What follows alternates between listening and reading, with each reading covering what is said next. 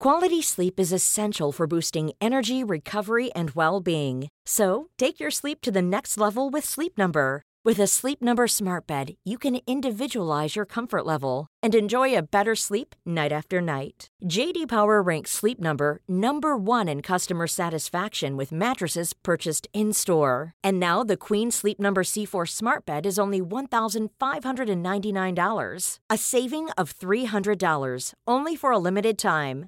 For JD Power 2023 award information, visit jdpower.com/awards. Only at Sleep Number stores or sleepnumber.com. The Science of Sports podcast with Professor Ross Tucker and sports journalist Mike Finch. Bonjour and welcome to another episode of The Science of Sports. I am Ross Tucker and I am in Paris. Not quite with a view of the Eiffel Tower, but if I walked out of my hotel, took a short right, and then walked up a small hill, I would have a view of Paris's iconic landmark. And the reason I'm in Paris is because, of course, this weekend the Rugby World Cup kicks off. Friday night is the opening match between the hosts France and New Zealand's All Blacks. Should be an amazing start to what I hope becomes a fabulous World Cup that is dominated by good news stories and amazing rugby as opposed to some of the not so good things, although I'm sure there will be some. And as always, we will be ready to confront and tackle those things like injuries in players with a specific focus on concussion. So, certainly, as this tournament develops, we'll take the opportunity to talk a little bit about concussion management and concussion prevention and what it all means for the sport and its players. Now, the reason I'm in Paris is, is mostly related to concussion. We had a big meeting yesterday with the team doctors of all the participating teams, as well as the matchday doctors. And the latter group, the matchday doctors, is a group that is provided by the host union. So they are French physicians who are on site at each game to collaborate and support the team doctors in all injury management and medical procedures, including the head injury assessment. And yesterday's meeting was really just an introduction it was to explain to people how things work, who goes where, who makes what call, how head injuries are identified and then screened. And again, all the doctors know this. They've been using the same protocols for a decade, more than that now. Uh, but it was really just a chance to meet one another and run through exactly how it would work. So that was a productive and important meeting. And then I discovered that, in fact, while I'm here, that Sean Ingle, who is a reporter with The Guardian and well known to regular listeners, was also here doing a little bit of work for his paper. And I found out that he would be collecting his accreditation. And I said, Well, why don't we just catch up? We're long overdue a chat. And he kindly agreed. And so that's what this episode is it's a all encompassing chat about track and field, Budapest, a little bit on boxing, a little bit on rugby, and just generally the interesting kind of things that Sean Ingle is all about. I'll apologize in advance for the early sound. It does get better after minutes, so bear with us and enjoy our chat with Sean Ingle. Hello, everyone, and welcome to the Science of Sport. Look who I found in Roland Garros, which is where I'm sitting right now. This is where the World Rugby Media Centre has been set up for the 2023 Rugby World Cup. As I mentioned in a recent post, I'm out here for the week and then I will be back in October for the last few rounds. But this week's all about setting up the medical infrastructures and meeting with team doctors, match day doctors, and so on. And so we've had a number of those meetings in the last few days and looking forward to sharing with you some insights that you wouldn't believe how much medical infrastructure goes into a tournament like this. We're talking literally dozens of doctors from the local organizing committee. The teams obviously themselves have their doctors. There are a handful of nurses assigned per team. There are paramedics per team. There are immediate care leads. There are specialists, orthopedic. You can just imagine the size of it. It's, it's quite something. And obviously, the medical and the scientific side of the sport is significant. It's, uh, I hope, not going to be one of the main stories of this Rugby World Cup because you'd rather discuss the actual game, but because of the issues around rugby at the moment, particularly with regard to head impacts and head injuries, concussions, it does become a talking point. So we'll cover that for sure, but not right now. Right now, what we want to do is just catch up with Sean because Sean is, as many of you know, uh, chief sports writer at The Guardian. That's still correct? Chief sports reporter, but chief yeah, sports reporter enough. at The Guardian. Uh, and he was recently in Budapest, and we were hoping to get Sean on then, but writing three articles a day and running around Budapest covering all the British performances ended up being too much time, and so we couldn't do it. But fortunately, here we are in Paris. So welcome, Sean. You're covered from Budapest. Absolutely, it was a, a fun chance. I think certainly the best one for, for several years, although it wasn't particularly difficult given the problems in, in Doha. And mm. even though I enjoyed Eugene, it never quite caught, caught, light in the same way. So yeah, it was a great chance. Very good. Are you, by the way, are you doing a voice recording of this? I'm not. I'll okay. do it now. Apologies. We're neophytes at this, folks. Well, I certainly am. Um, yeah, let's catch up a little bit about Budapest. I mean, you obviously were there every night, um, and you know, listeners will remember Mike and I covered the daily action as much as we could. So we, we don't want to dig up old news. But I think there were some things going on off track that you were particularly involved in, and one of them that I wanted to talk to you about was the Athletics Integrity Unit, and they had a conference, press conference, whilst at those World Champs maybe just by way of context, explain what the Athletics Integrity Unit are and what the specific conference was about. So, well, the Athletics Integrity Unit was set up a few years ago. People know track and field has had a big problem with, with doping, um, uh, particularly. I mean, uh, it was so bad that the, the IAAF, as the former name for World Athletics, was you know senior officials were actually mm. involved in you know Russian athletes yeah. doped. Um, they paid money to have their sort of doping cases moved away. So it's an independent unit. I think it is sets the standard for all sports, and they actually do catch cheats. Uh, they use intelligence. They use a lot of the whereabouts stuff, and I, I know several high-profile names: London Marathon winners, Boston Marathon winners, Olympic medalists have, have, have been caught. So. Um, they they had had a press conference in in that uh, opening week in Budapest, and I mean they made some quite interesting things. They were um, David Howman, who is the the chair, was quite critical of other sports, mm. said they weren't doing enough.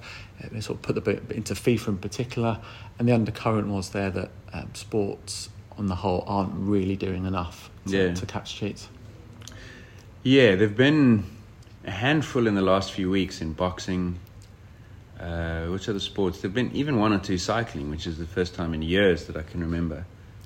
But in general, I'd say athletics positives outnumber all other sports combined by about five to one.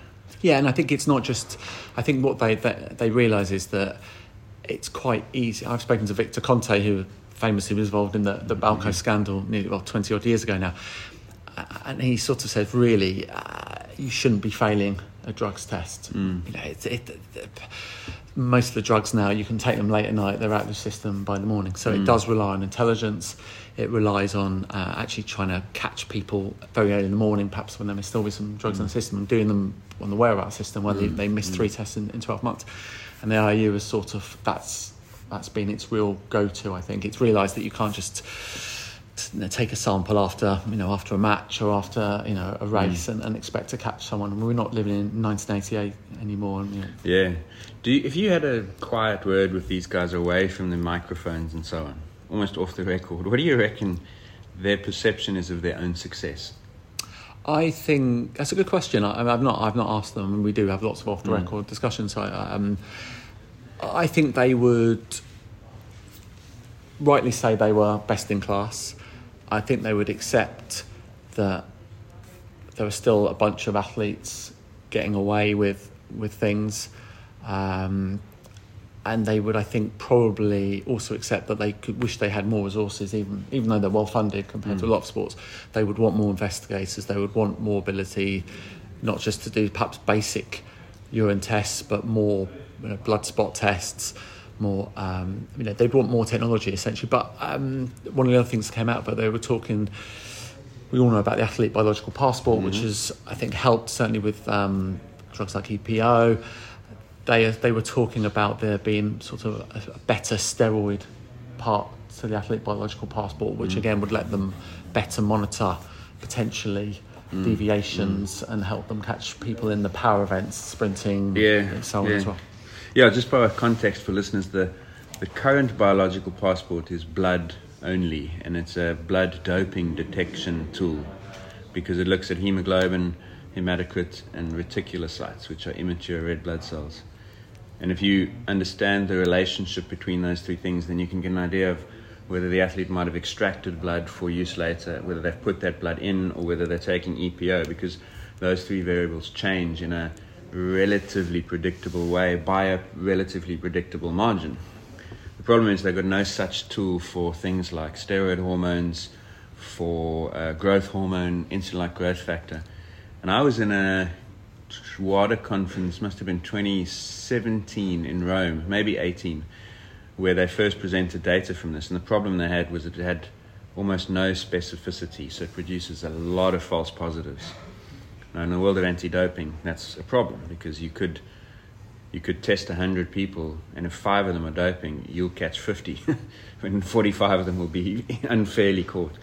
So they've obviously had to work quite hard on that. But you're saying they're now confident that they've got something that's ready for market, as it were. Essentially, I think the, the first bit I think is the, the steroidal side of things. Mm. But I think in the longer term, they hope with with mm. IGF growth factor one and human growth hormone, they will have mm.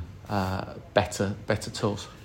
Yeah. Do you remember there was a survey done, and there was an accusation that the IAAF tried to squash it, where they asked athletes anonymously to say whether or not they'd doped and something in the range of 30 to 45 percent. Depending on if they did it at Pan American Games, they did it at World Champs, I think they did it at an Asian Championships.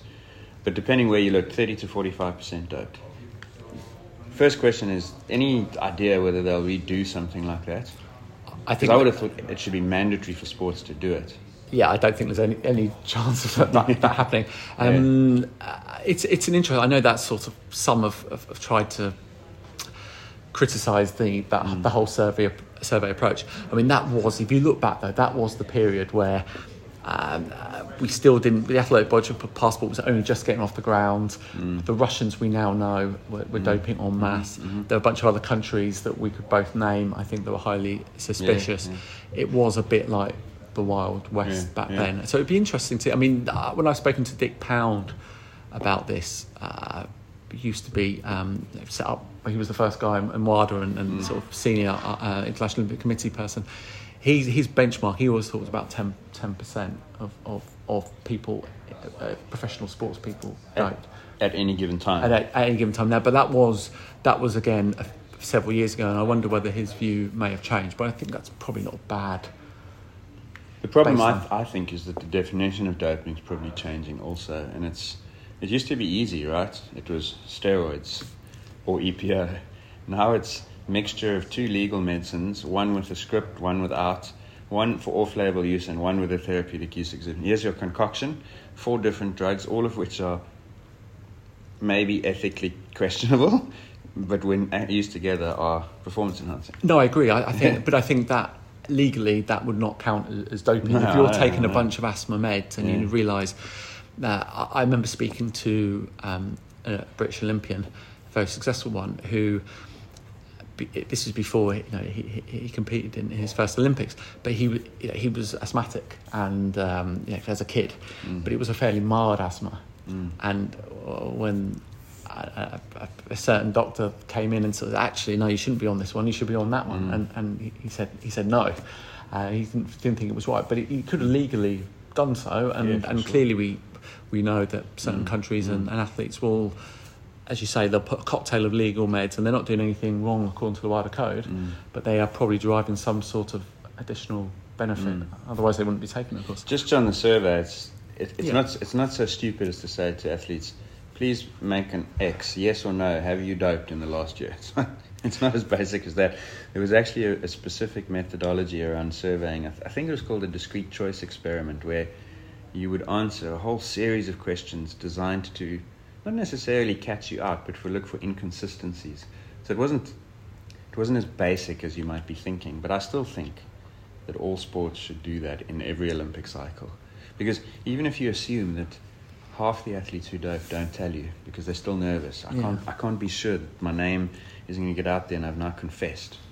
I still think that it would set the lowest level at which you can say we know at least this proportion dope potentially. Although I, I think there's that's one problem. I think the other problem is sometimes athletes are able to convince themselves that they're not that, they're, that, that they're not mm. doing anything wrong. If perhaps they tell themselves others mm. are doing the same thing, therefore mm. they are just going the flow. So The other way to get a handle on, or, or some indication, I guess, is to look because every time an athlete gets tested, they have to fill in a declaration around what medicines, supplements, and therapeutic use exemptions they have, and so that might be the other way to get an indication of how widespread certain drug use is. I mean, that's how they got mel- uh, meldonium.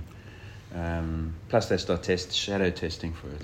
Tramadol now banned on the ban list as of next January. Is that right? First of Jan. Think that's right. Yeah. Yeah. So that's an interesting side issue. The other thing that came up at the AIU was Tobi Amusan. And they said that that decision would be out the day after that. I know, and it still still isn't, and, and that and that created all sorts of controversy. It's which Yeah, I guess yeah. related where you had some journalists un- asking her, in my mind, perfectly legitimate questions. I'm a good friend of Cathal Dennehy. Mm. He asked about it. Uh, he was sh- shot down on social media by other Oh, was- quote unquote I journalists. actually- I wanted to ask you about that. Was it unpleasant, or is, it, is the mixed zone? Because if you didn't watch this, by the way, or if hadn't followed it, Cathal Dennehy is with the Irish Independent. That's Or correct. Times Uh, Independent. Independent, yeah. Independent. And he asks Tobi Amusan after her first round, and she sort of has this sort of startled look, like "Well, you're asking me that now. I've just finished a race.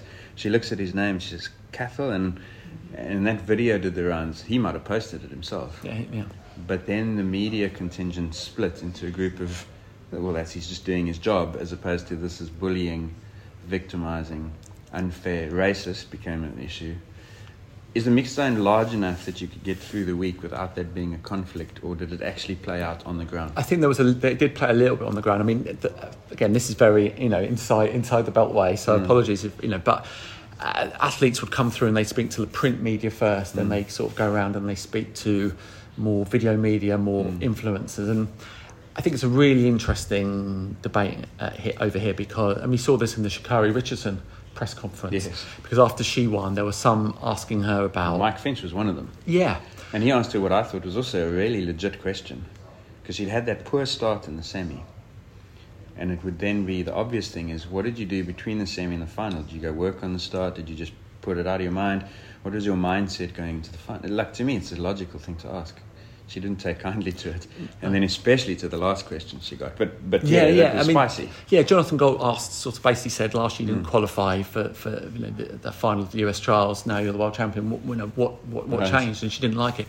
And there was someone else that gave a sort of a two minute eulogy to her, saying, you know, Oh, you, yeah, you know, that you're, but yeah. that's not a journalist. That's a praise singer. It is, but the, but I think yeah. you, you're seeing that in the in the mix zone Right. more now. Mm. You have journalists that, that you know we do rah rah, but we also ask Mm. the tough questions. But you have another set of of young, generally younger um, people who actually don't see it as their role. They see it. They want to sort of Mm. help the athletes speak. And in fairness to some of them, they get better answers.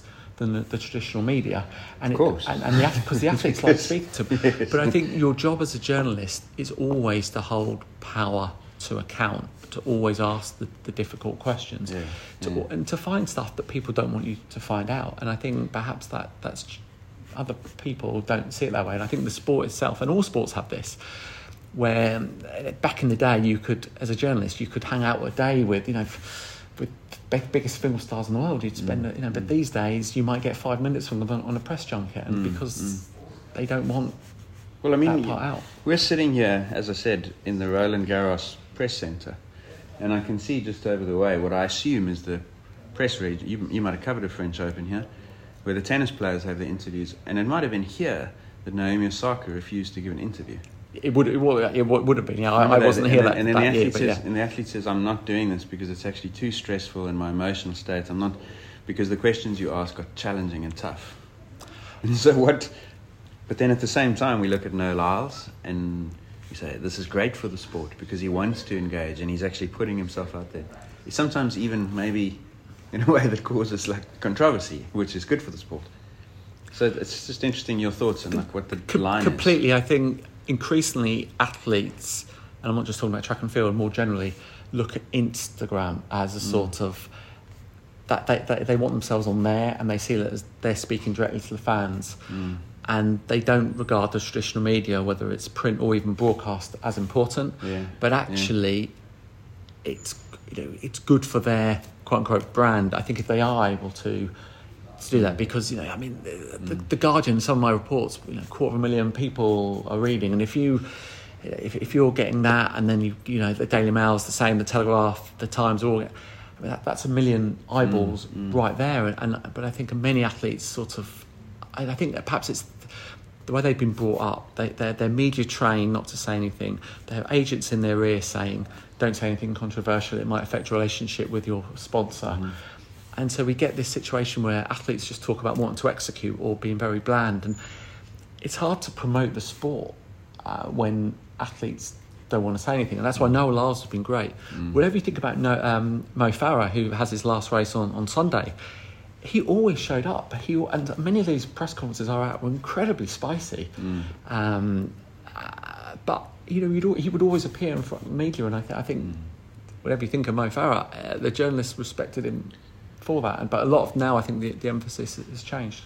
Do you reckon they have these same conversations in Netherlands, Sweden, um, Ethiopia? Or is this like an Anglo? It's a good good question. I, I mean, I think it is just the way the media is going more more generally, and I mm. wouldn't. Athletes don't want to give as much of their time. Now there are mm. exceptions. I, you know, I can name a bunch of people I can message, and they'll get back to me, and, they're- and they're mm. great, and we can talk privately. But I think the mood generally is to sort of regard the, the media as, as hostile or something that has to be endured rather than Yeah. actually could benefit you and also benefit the sport. I, I, what frustrates me about track and field, and Noah Lyles gets this, when you say interesting things, it's sort of there's a multiplier effect we talk about in economics. I think the same thing applies to, to these sports. And you look at what MMA have done, you look at what boxing has done. It, it knows how to promote. Uh, it knows how to promote promote the sport, and I think um, track athletes need to understand that it's not just about your performances on the track on the field. You have to create a narrative around the sport, and you can't just do that in, uh, in nine days at World Championships. Right. Yeah. So what's the solution then for that mix zone thing? Is it to say, here's an area of real media, and then you can leave that area and you can go into the content creator social. Th- that, that's what we have. That's what sort of we have now. But you, it depends on the athlete, obviously. But you, you sometimes get very terse, short answers. Yeah, because they the just real wanna say, "I'm gonna and, go to and my they safe go on. space." I'm going to my safe space. So um, I guess. But what what I thought was unpalatable at, at, at the you know, was was another journalist, another accredited journalist going after Cathal and, Yeah, and and they were doing it publicly. Yeah, and, Not and to playing it out me, on Twitter. yeah. Some people say there's honour among thieves here, but I still think that's not something you should be doing where Cathal was asking perfectly legitimate questions and, and basically inst- instigating a pylon, which he had to then have Is a there couple a, of days. i- i- when you get accreditation for these events and you get sort of like guidelines? Is there an is there a code of conduct? There in to- most places, and mo- but not actually a World Athletics event, and I think that will change. They must have to look at that, surely. Yeah. You can't. Yeah, and I, I mean, to- Tobi Amusan, who knows now, the AI, AIU said they might appeal it. Yeah, they, they had 40 days, I think, from memory, and we're Yeah. going. We're going. And we should have, it should have been out by now. Yeah, yeah. I mean, yeah, but uh, uh, Howman was saying it was meant to be within five days, and again, that's one of the things that, again, again, in sort of inside the beltway a little bit here. But what generally happens with our cases is they don't just announce the final verdict. They they will have a verdict. They will then send it to the the agent, the athlete, uh, advisor, and, mm. and, and they're allowed almost because there might be some things in that report that identify their address or whatever mm. else, or there might be a couple of minor points they, they want to sort of query, mm-hmm. uh, and the IU will. Will, will, will respect that and listen to mm. them. They won't necessarily go along, but there's a sort of a four or five day period, and she jumped the gun by announcing she'd been Cleared. cleared on, on, on that. Uh, yeah. And um, yeah, it's it's quite interesting. I don't know why we've we've uh, we've we've had to wait so long. Yeah. Back onto track. Um, highlights from Worlds for you. I suppose Lyles winning three, Kipyegon winning two. Others? But I mean, Shak- Under the radar ones? Well, well, I mean, Sha'Carri was the obvious other obvious one. Under the radar, that's a good question. Um, I thought Shar- on, on the sprinters, Sha'Carri, yes, but Jackson, Shericka Jackson, for me, better. y- yeah, Like, they got the same medal set. Yes. Okay, aside from the relay. But individually. But the 200 performance was better than the 100 performance. 100% agree. And it was quite interesting. Yeah. Mm. I, I was chatting um, to Noah Lyles' coach, Lance Brauman, um, after the 100, and I said, would you think the chances are we'll see a world record in the 200? And I was talking both Mm. about Lars, but particularly about Shericka. And, and he said they're capable of it, but he said there's no wind in the stadium. Mm. And there really wasn't. It was, Yeah, a, it was, and, and uh, it was sort of generally sort of minus 0.1 or, plus 0.1. And I think it, certainly in Shericka Jackson's case, Mm. Yeah, they're we'd had- following wind. If we would have had a strong, And less humidity. yeah, exactly. So, um, yeah, I mean, she come now very close to twice breaking a, a record many would regard as questionable, and I think if the conditions are right in, in Paris, Speaking of, her response to that question, understandable. I mean, I don't. I can't see an athlete saying, "Oh yeah, by the way, I think my predecessor was dodgy." she was asked the can't see it. same. No, she was asked the same question last year, And the uh, question, incidentally, is: Do you now consider yourself to be the fastest legal performer of all time? The implication being that the only woman faster than her, Florence Griffith Joyner, was in the 1988, I think it was. Yeah, yeah.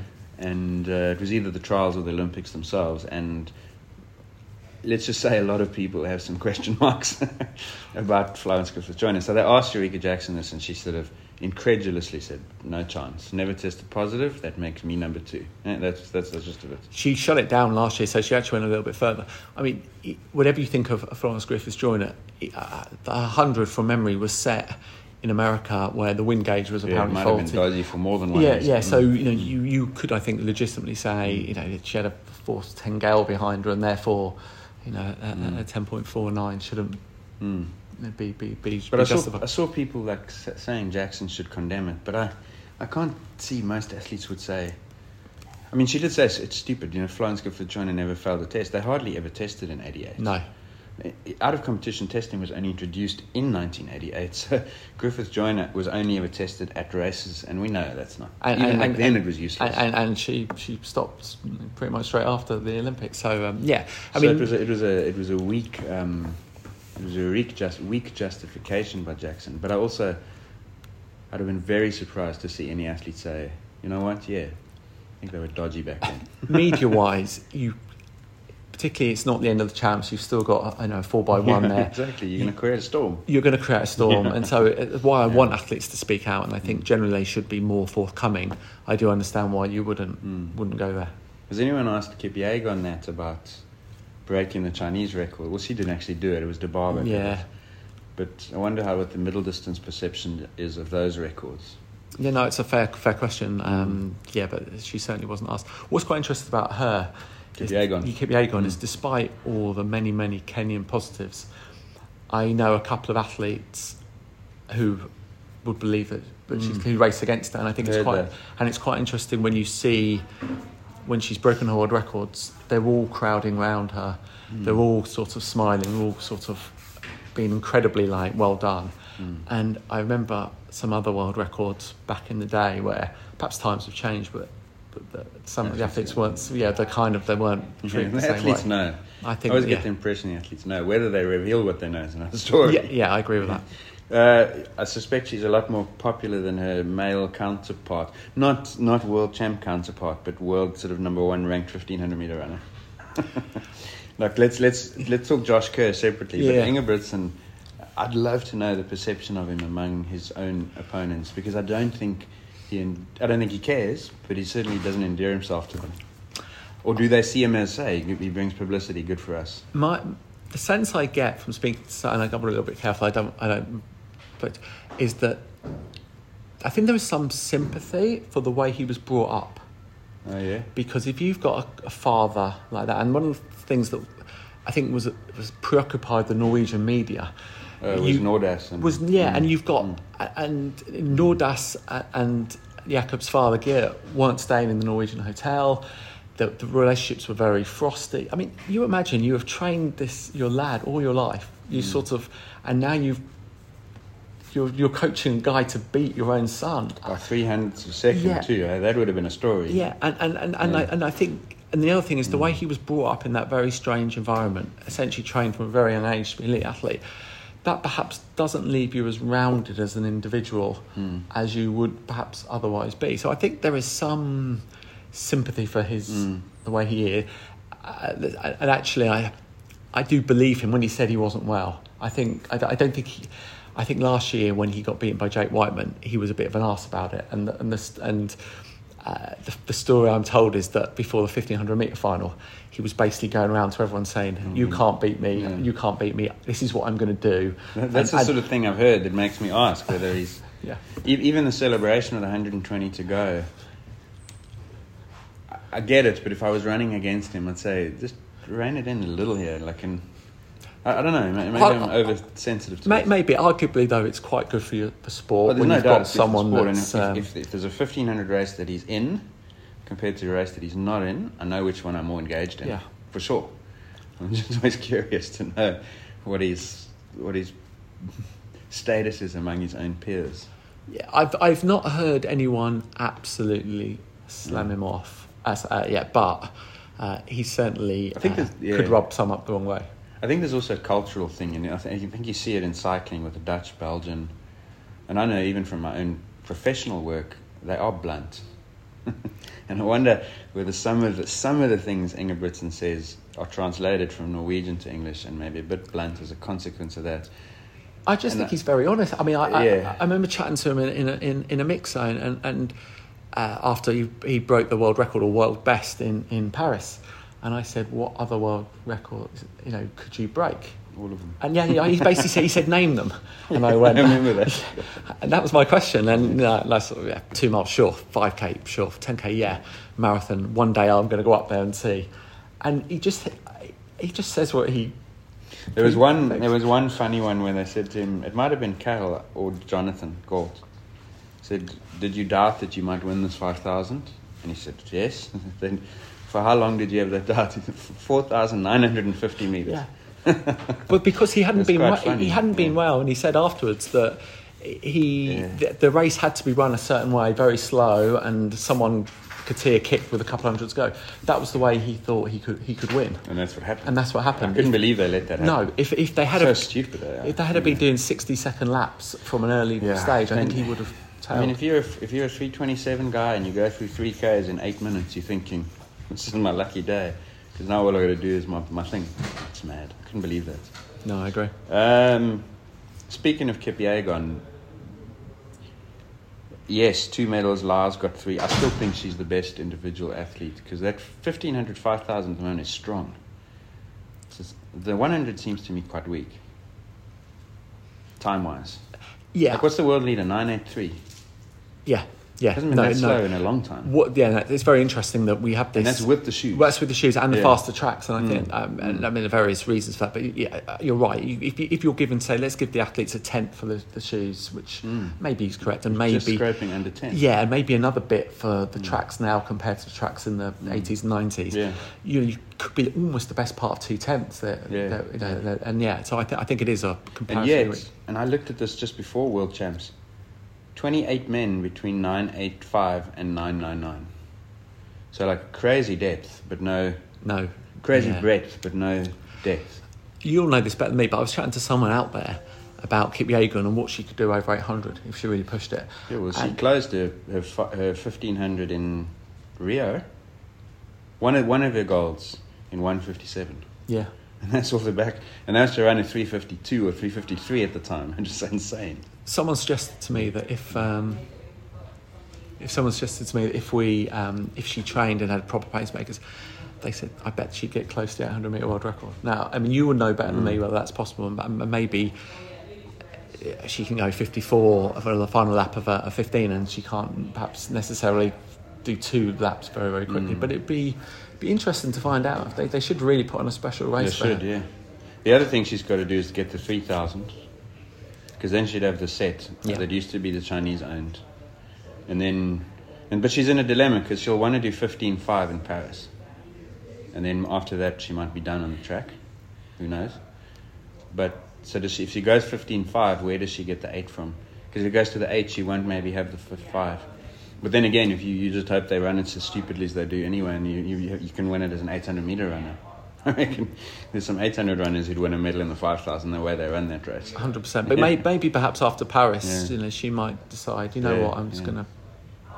Do you train. reckon if, if, if she, uh, Hassan, and Tego ran the 15, 5, 10, they'd win all nine medals between them?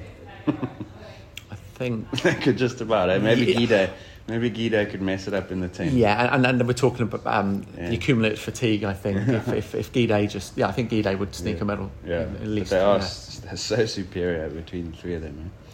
eh? Um, what's this? I saw Sebastian Coe was at a conference in Zurich talking about a new event in 2026, three days, best in the world, every all the full program in three days. What what is that? Do you know? Well, I, I- mean, I, I, I can see where he's coming from here. At the moment, It's, it's too spread Eh, out. and eh, it's too, eh, yeah, it doesn't have density. Every, well, every four years we have an off year. So we have Olympics, then we have two world Hmm. That's champs. right. Yeah, the even the odd the, the yeah every second even year. Exactly. Yeah. Yeah. So we, you know, for, Yeah. for, for us, you know, we have the Commonwealth Games, and in Europe we have the European champs, which actually do well, but the rest of the area champs don't. And Hmm. Coe's point is that actually every other sport has these big set piece events every year, and Hmm. track doesn't in those those years. So he his solution because he accepts that the European champs will go ahead. He accepts that you know, probably Commonwealth Games go ahead, although that's not so clear at the moment. Hmm. It's changing, Uh, yeah, yeah. Uh, but if you do have at least another world champs, even if it's a short, where Mm. you'd have you'd have 16 athletes for the track events and eight for the field, you would at least then get. Um, uh, you know, a, a world champs that you would get eyeballs, the casual fans that Mm. don't follow every cough coffin split the Diamond League would come along and watch. I'll tell you, my, my biggest frustration in Budapest is I'd look at the program, say on a Wednesday night, I'd say, right, finals tonight.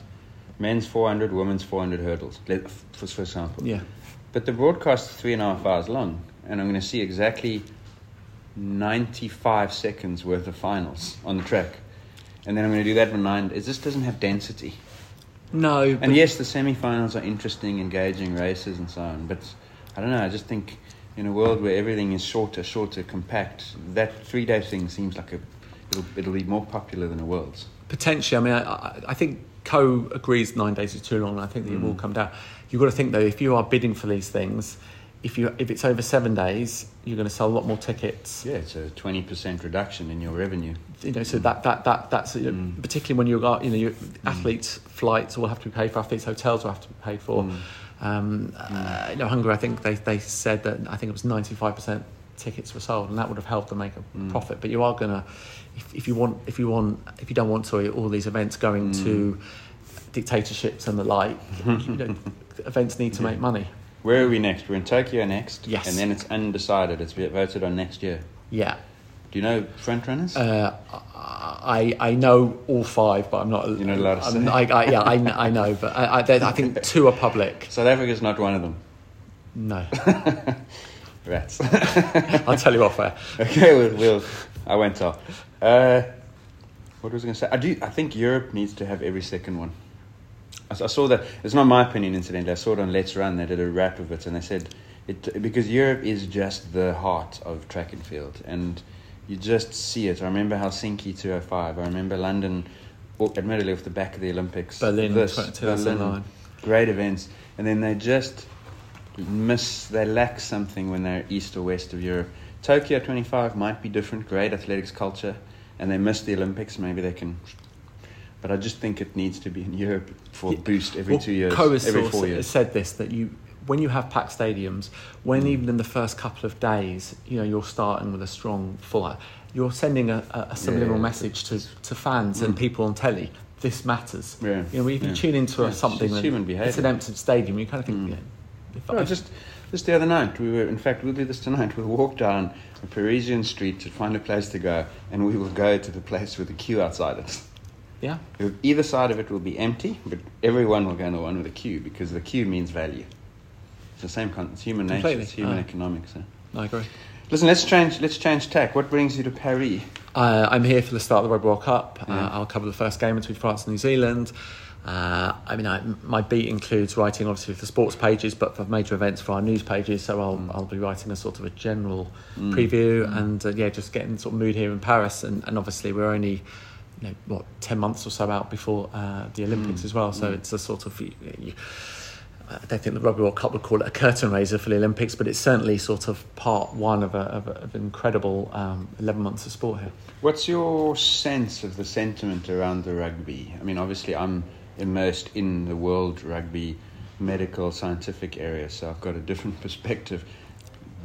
And you'll have one that's different. If I asked, if I asked a French rugby fan, I'll get a completely different answer from what I expect you're about to give. Um, I mean, it's, a, it's obviously a major event. I think the problems and challenges rugby has is perhaps sustaining it, the Mm. narrative for two months. It's a long tournament, it has to be. Cause It's not like football or basketball where they can play perhaps every three or four days. That's one issue. I guess the second issue, and maybe it will change this time around, is that it, it would be nice if, if, if, you know, if the Fijis, if the Tongas can perhaps, we don't just necessarily see, and maybe because of the, the way the draw shaped out, we I was going won't. to say that the, Um, the draw actually helps that side of the argument. No, Yeah. it wouldn't shock anyone. I think if Argentina perhaps are in the semis, or maybe even if I mean Fiji have lost their fl- fly half, um, Mm, one of their fly halves. Yeah, but, but you know they beat England recently. It wouldn't necessarily shock you if they qualified in their group and, and then would, would, would, play Argentina or, or England in, in, in a quarter, and suddenly they're they're a great story. So I think as a journalist, you're always looking for not only um, great narratives, but you, you're looking for surprises and shocks. And just rugby, the very nature of the sport, it perhaps makes it a little bit harder. It's not because look, taking soccer for instance, it's a, it's a generally a low-scoring game, so you. You, know, you can have the likes of Cameroon beating Brazil because they stick 10 men Yeah, behind the ball. and jeopardy there. There's jeopardy. Yeah. And, and yeah, I, I mean, God, look at uh, Japan v, v, v South Africa in, in 2015. There's, there's always one or two matches that will shock and surprise they- you. However, Yeah, just the nature of rugby, the physicality, the, the, the levels of investment from one country to another makes it perhaps perhaps harder for as many shocks and dramas. But it, it, Yeah, and, and the thing is, in this tournament, I'd say there are four, maybe four strong, clear favourites. I'd put two on sort of tier B. But the problem is the way that the draws worked out is all four on one side, and so only two make the semis. So that's a pity. And I know they're really looking at the draw, incidentally. Like the problem is the draw at the moment's done three years out because the host union wants to know where everyone's playing because it enables them to sell the tickets and plan the packages and so on. and they but would it- have wanted to sell the tickets out before the Paris 2024 Olympic tickets Mm. Yeah, would have wanted to you've sell got as well. double double demand on wallets. Yeah, so, because a one year draw would have changed the complexion of this tournament. Completely, and, and and you look at even Scotland, who are you know a fifth in the world, they are in that. Same pool as Same- us and Ireland, yeah, Yeah. South African Ireland, yeah. Um, certainly in the English media, a lot of rugby coverage is dominated by negativity, the financial state of the game there, the folding of clubs, the concussion lawsuit, and so on. Do you? How, how do you break that and make it positive? And especially when your team's not winning. That's true. I mean, I think perhaps it's the nature of journalism itself. Mm. That if, if you're average or something just hum along, mm. it's not very exciting. You're, perhaps you're either in triumph or, or, or crisis, mm. and that's where we are. With England at the moment, you know, a team that's conceded 30 tries in nine matches this year, that's lost to Fiji, um, that has lots of off the field issues, and lots of field issues with the game. Inevitably, that's going to be the focus. Whereas again for the years after 2003 it was all rah rah that's just i guess the nature of our our business. How do you change it? I mean i mean england have you know, the, the draw from heaven here mm-hmm. really. If they you know you would You yes, say that, but They may- Argentina, yes. and then Samoa, who will be yes, at the mouth. they to- will to be yeah. Them. i think japan aren't, aren't quite what they were but nevertheless if you can get Yeah. through that group stage and then you are probably playing wales or, or fiji Or Australia. or Australia, um, none of which are uh, Yeah, impossible. yeah. And then suddenly we're in a semi final. And Right. I'm not suggesting we're going to win it by any means, but, but uh, I think the narrative will, that's how the narrative will change, at least in the short term. Yeah, yeah. And I think, and I mean, I hate to bring it back to this, having just said it, I wish it wasn't about this, but when it is as close as it is between four or five teams, injuries and red cards are potentially decisive because that, let's say an injury is worth two or three points and a red card is worth six. No, I And you agree. could- You could have a nine point swing, and suddenly England beats Ireland or France or us, whoever. I mean, it's reflecting the betting, the top four. Hmm. Uh, I, I think I'm right in saying New Zealand are around three to one. But they still won. Yeah, and even then after the warm up match. Yeah, and, fr- and fr- France are just behind. Then it's South Africa around four to one, nine to two. Then Ireland about I'm five to surprised one. Ireland's gone that low. Well, they've never. I know they're ranked, world, world ranked number one, but they've never got beyond the quarterfinals. So I think there's perhaps mm. that sort of mm. sense A of, little bit of that. of, of can we really sort of not just jump Yeah. one hurdle, but, Yeah. but a couple. The biggest challenge for Ireland is I don't know exactly the draw, but I do know they play all their big games consecutively. They they get their let's call them for lack of a better word lesser minnow teams, then it goes Scotland, South Africa, or vice versa, quarterfinal, semi-final, final. And to win five matches over basically four weeks, one month of play, that's a super difficult.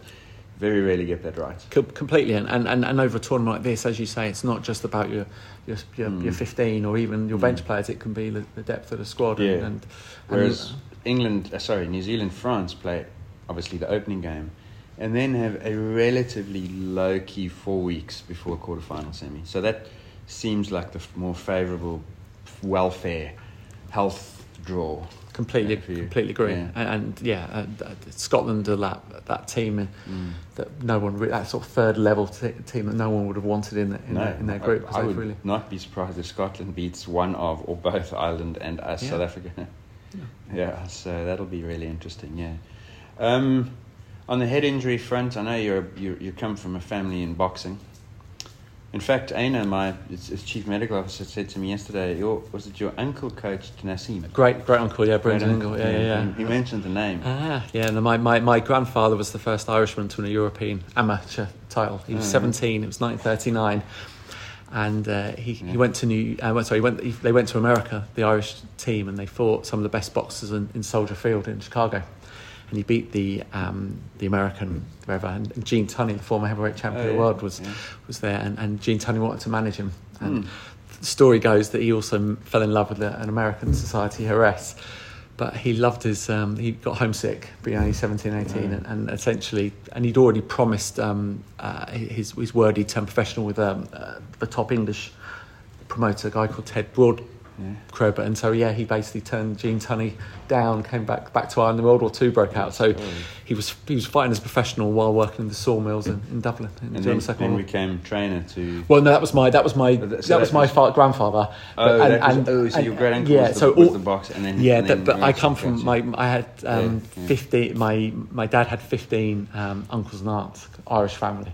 And so Brendan was one of the, Yeah. the younger ones, but I would go up quite because I went to he was in Sheffield in the UK and I was in Union Sheffield, so I'd go every every week and just the benefits of his wisdom. And he was it was remarkable what he did. He'd have a bunch of kids that had been expelled from school that society they couldn't do with, and they'd, they'd go to him and within you know a year or two they weren't turned professional or anything, but they they had their life turned around. He could found them a job, and it was extraordinary that I know. Other, So here's some tangential, but I think you'll know where I'm going with it. Would that life changing benefit of sport been possible if it wasn't boxing?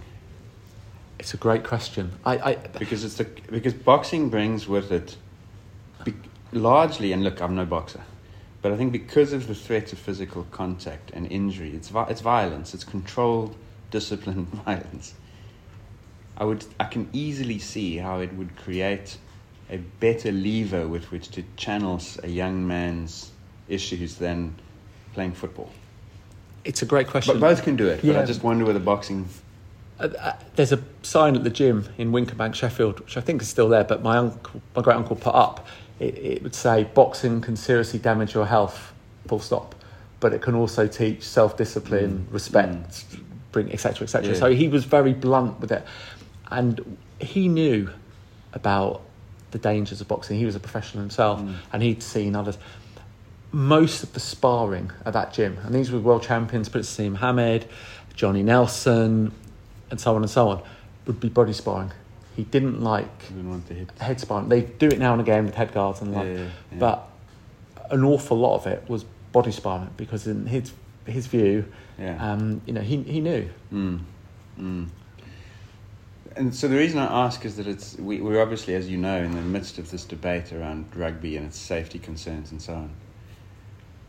And it's it's only really ever covered from the side of the risks. And when you try and say there are benefits, yeah, they could play football, they could play hockey, they could play tennis.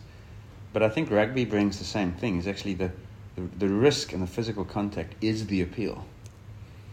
And there are journalists and people who I don't think value it as much as they should. Because however you weigh up the risks, you've got to consider what's the other side of that. It's a balance, risk versus benefit to me. And the benefit, I, I think people overlook the benefit of, we're sitting here and they're playing highlights of World Cups gone past. The benefit is that big contact I'm just watching there on the try-saving tackle. It's this, it's this yeah, so it's just always frustrating to me that we have such a one-sided conversation about these things. and the benefits, uh, not just in rugby, but other sports. That if you are very good, the the financial rewards, the, the Right, fame, or whatever yeah, else. yeah. I mean, Malcolm Gladwell's been talked about this for years, and uh, we have a mutual friend, David Epstein, who's, Mm. who's good friends with with Malcolm. And uh, the idea that maybe in you know by 2050 in American football, he suggests that everyone will know the risks, and it will be very much like poor kids, or that that know essentially there's on a piece of paper at the start that says you know you mm. could there's an X percent chance of this happening. Mm. However, you know you, you you roll the dice and you could end up being a multi-millionaire. And I, Yeah. I guess these days people are going to know the risk, but it maybe when you're 18, 19, 20, you kind of Oh, think it's no not going to be me. No, you got no chance. I mean, people know the risks of smoking. They know the risks of drinking. There'll still be 20,000 drunk people tonight in every city in the world. Yeah, yeah.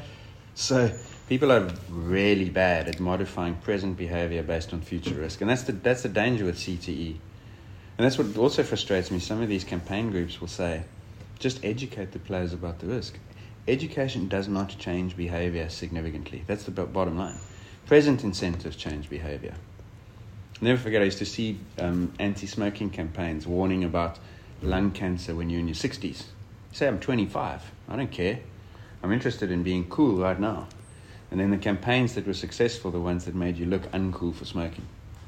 So, for instance, they'd show an attractive young woman with black teeth and say, Think smoking makes you cool? Yeah, no, that, that works. no, I agree. So, anyway, that's, that's sort of ta- that's marketing now. Yeah, but then of course you know all sports and all governing bodies have got fears over lawsuits and, Mm. and whatever. So, so there's a lot there's a lot going on there. Uh, it'd be very interesting to see how how sports change and modify. I mean, we've seen a lot in American Mm. football. I spoke to the NFL sort of chief doctor. Alan. Yeah, yeah. yeah. uh, when he came over I mean, a couple of years ago, and I mean, he was talking about how much helmet technology had, had helped, which I believe. But Mm. it's at really the same time, how, yeah. how much stock they put in helmets. Yeah, but at the same time, Yeah. pretty much every game, someone will go off with a concussion. And, Yeah, yeah, and they've changed obviously some of the tackle laws and They'll say, imagine that in the helmets. yeah, Three a match. No, but they really, it's really interesting. They really believe in helmets, and we meet with them at least once a year. We're in New York December, but I was also there in May, and they got a biomechanist, very impressive guy, engineer, who said to us, "Why don't you have helmets in rugby?" We said, uh, "Because the soft shell never been shown to work," and we showed him some photographs of what they look like and so on. He said, "If you gave me more volume, I could make a helmet that would work for you." So he said, but you have to have the volume, and that's why the American football helmet, you know, it's a it's a shell around a soft casing, and there's so there's space in the way he explained it. It's like a it's like a scaffold around which you can then dampen the acceleration of the head using the space.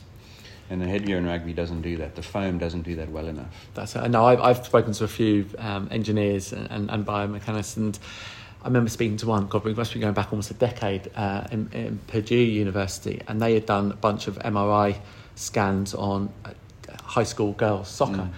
And this is the sort of thing Uh, that I remember that Uh, yeah, and they remember Yeah, this is the sort of made. I, mean, I think back then I used to think it was the crunching hits, it was the big concussions made, Mm.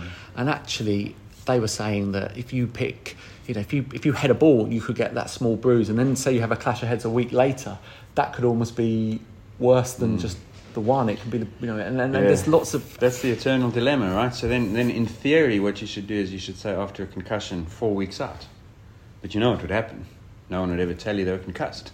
And the and this is we know this because we have the data on this from literally hundreds of concussions. By far, the best way to detect a concussion is a player reports a symptom. You can do balance tests and memory tests and cognitive. I remember Donald Trump, cameraman, TV woman, was like name recall, Yeah. word recall.